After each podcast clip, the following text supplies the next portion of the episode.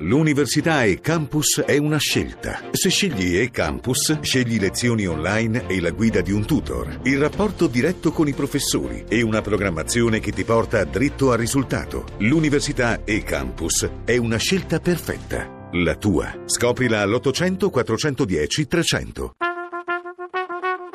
Tra poco in edicola.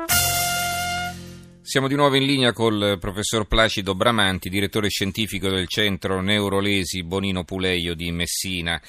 Allora, eh, professore, si racconta che in diversi casi il malato che dall'esterno appariva come inerte, in realtà dentro di sé eh, si accorgeva di tutto, di quello che gli accadeva intorno momento per momento, cioè che in sostanza gli funzionava l'udito anche se chi lo assisteva non se ne rendeva conto. È vero questo? È possibile secondo lei, da, quel che si sa? Allora, abbiamo molte descrizioni di questo genere e ripeto, tra le testimonianze che noi abbiamo registrato da quando ci sono queste speciali unità di accoglienza permanente, abbiamo avuto anche da parte nostra raccolto eh, queste testimonianze che adesso sono ufficiali e tra queste la signora Maria che si è svegliata pure di recente dopo due anni di stato vegetativo che ha riferito esattamente così. Mm-hmm. Ma, eh, quindi mm. la, la, loro sensazione è quella di aver percepito attorno, eh, attorno a sé e, e, di avere avuto eh, proprio la, la, loro differenza è a secondo della gravità della lesione, percezione del rumore o in maniera confusa, in maniera eh, generale, oppure eh, come eh, ha descritto la signora Maria, eh, netta, nitida eh, di quanto avvenisse, con proprio stimolo a, risp- a, voler rispondere ma non poteva rispondere. Questa è una cosa molto ben descritta che lei ha riportato e che eh, va differenziata negli stati vegetativi da quanto avviene nettamente ed è descritta benissimo ai pazienti e alle persone che hanno una sindrome eh, ingabbiamento, mm, eh, mm.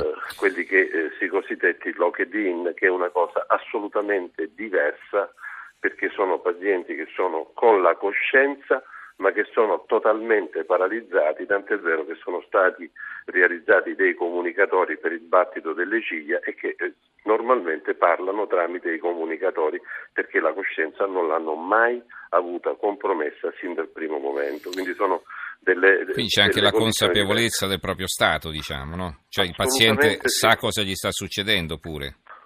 Sì, sì, sì, infatti questa differenza è fondamentale, è basilare per gli esperti del mestiere e, e la, è nettissima, cioè noi sappiamo con la percezione che abbiamo di chi ha coscienza di, sin dal primo momento, per cui l'ingabbiamento è una delle diagnosi differenziali che andiamo a cercare subito, per cui se c'è l'ingabbiamento a un paralizzato eh, immediatamente gli diamo il comunicatore e lui ci dice no, no, eh, ho questo, questo e quest'altro e noi sappiamo perfettamente che la lesione ha troncato le vie del movimento, si chiamano vie piramidali, ma che la sua coscienza è netta e nitida, la sua prognosi è nettamente diversa e lui da quel momento comunica con noi e ci descrive esattamente quello che mm. vuole. Addirittura qualcuno ha scritto pure un libro nelle sue condizioni. Ecco, però diciamo questo da un lato è confortante perché si rimane attaccati dalla, alla vita, dice, però dall'altro eh, scomenta perché significa essere come chiusi in una bara, la, la bara del proprio corpo, no? deve essere terribile sì. o no?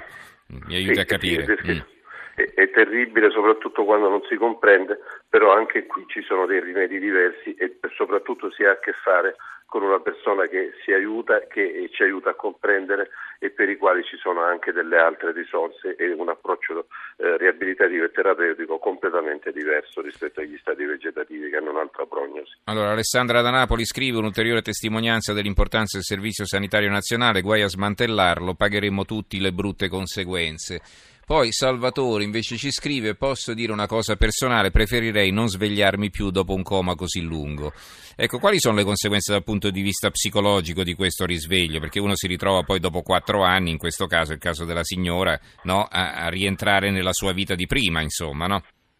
Questo è un lavoro che è, è previsto ed è un lavoro importante da parte dei psicologi. Intanto bisogna aggiornare queste persone di quello che è successo in quattro anni della loro vita.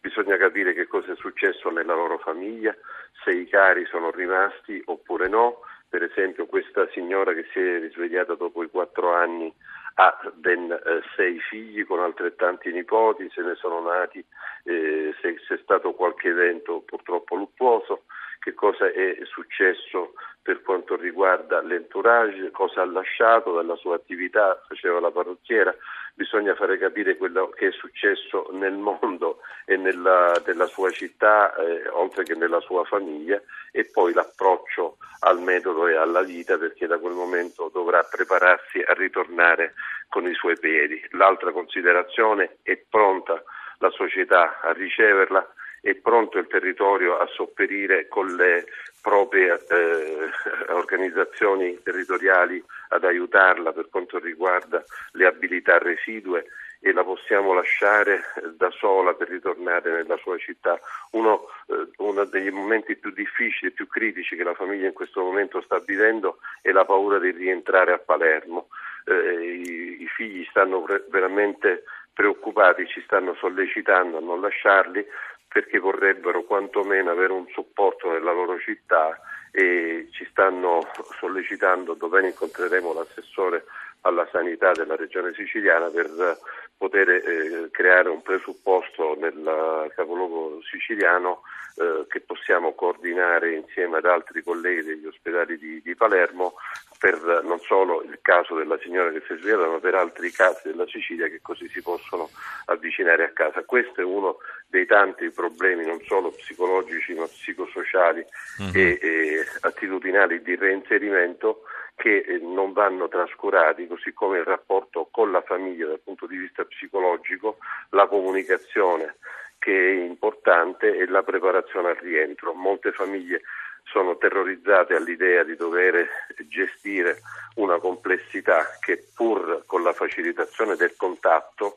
del rientro e del recupero eh, deve però fare fronte a una certo. parte di complessità che abbiamo discusso relativamente alle non autonomie dal recupero di coscienza mm-hmm. e che loro giustamente non sono in grado di affrontare da soli e che vorrebbero essere supportati poi, eh, dalle organizzazioni territoriali e anche domiciliari. Tu, questo è anche un problema diciamo, di costi, un problema economico, cioè tutta la terapia riabilitativa, l'assistenza che si rende necessaria in questi casi a costi particolarmente elevati?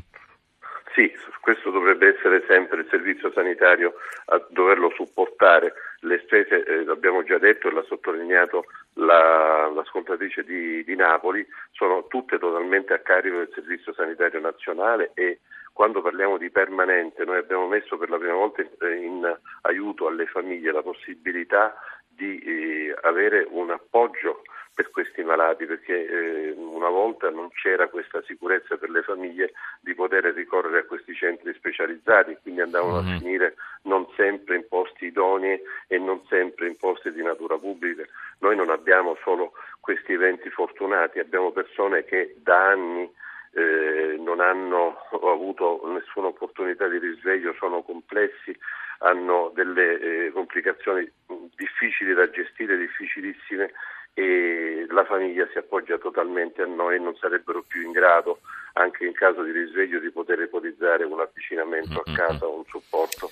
E questi sono tanti. Abbiamo qualche mamma che da quando ha partorito per esempio è andata in anossia e non è più tornata a casa e le bambine sono oramai così grandi, non conoscono più, non hanno mai visto la mamma, non la conoscono né la mamma. Ha più sentito la sensazione delle figlie. Ecco, sono casi drammatici che però hanno quantomeno un supporto e le famiglie non hanno costi e, e, hanno un punto di riferimento sicuro e non lucrativo perché noi siamo pubblici come già detto come mm-hmm. altre, la maggior parte delle altre strutture italiane.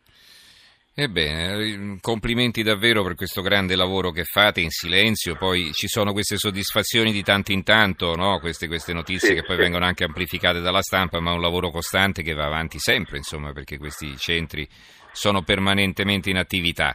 Allora ringraziamo il direttore scientifico del Centro Neurolesi Bonino Puleio di Messina, Placido Bramanti. Professore, grazie per essere stato con noi e buonanotte. Grazie a voi per l'attenzione, buonanotte e buon lavoro a tutti voi. Grazie. Buonanotte.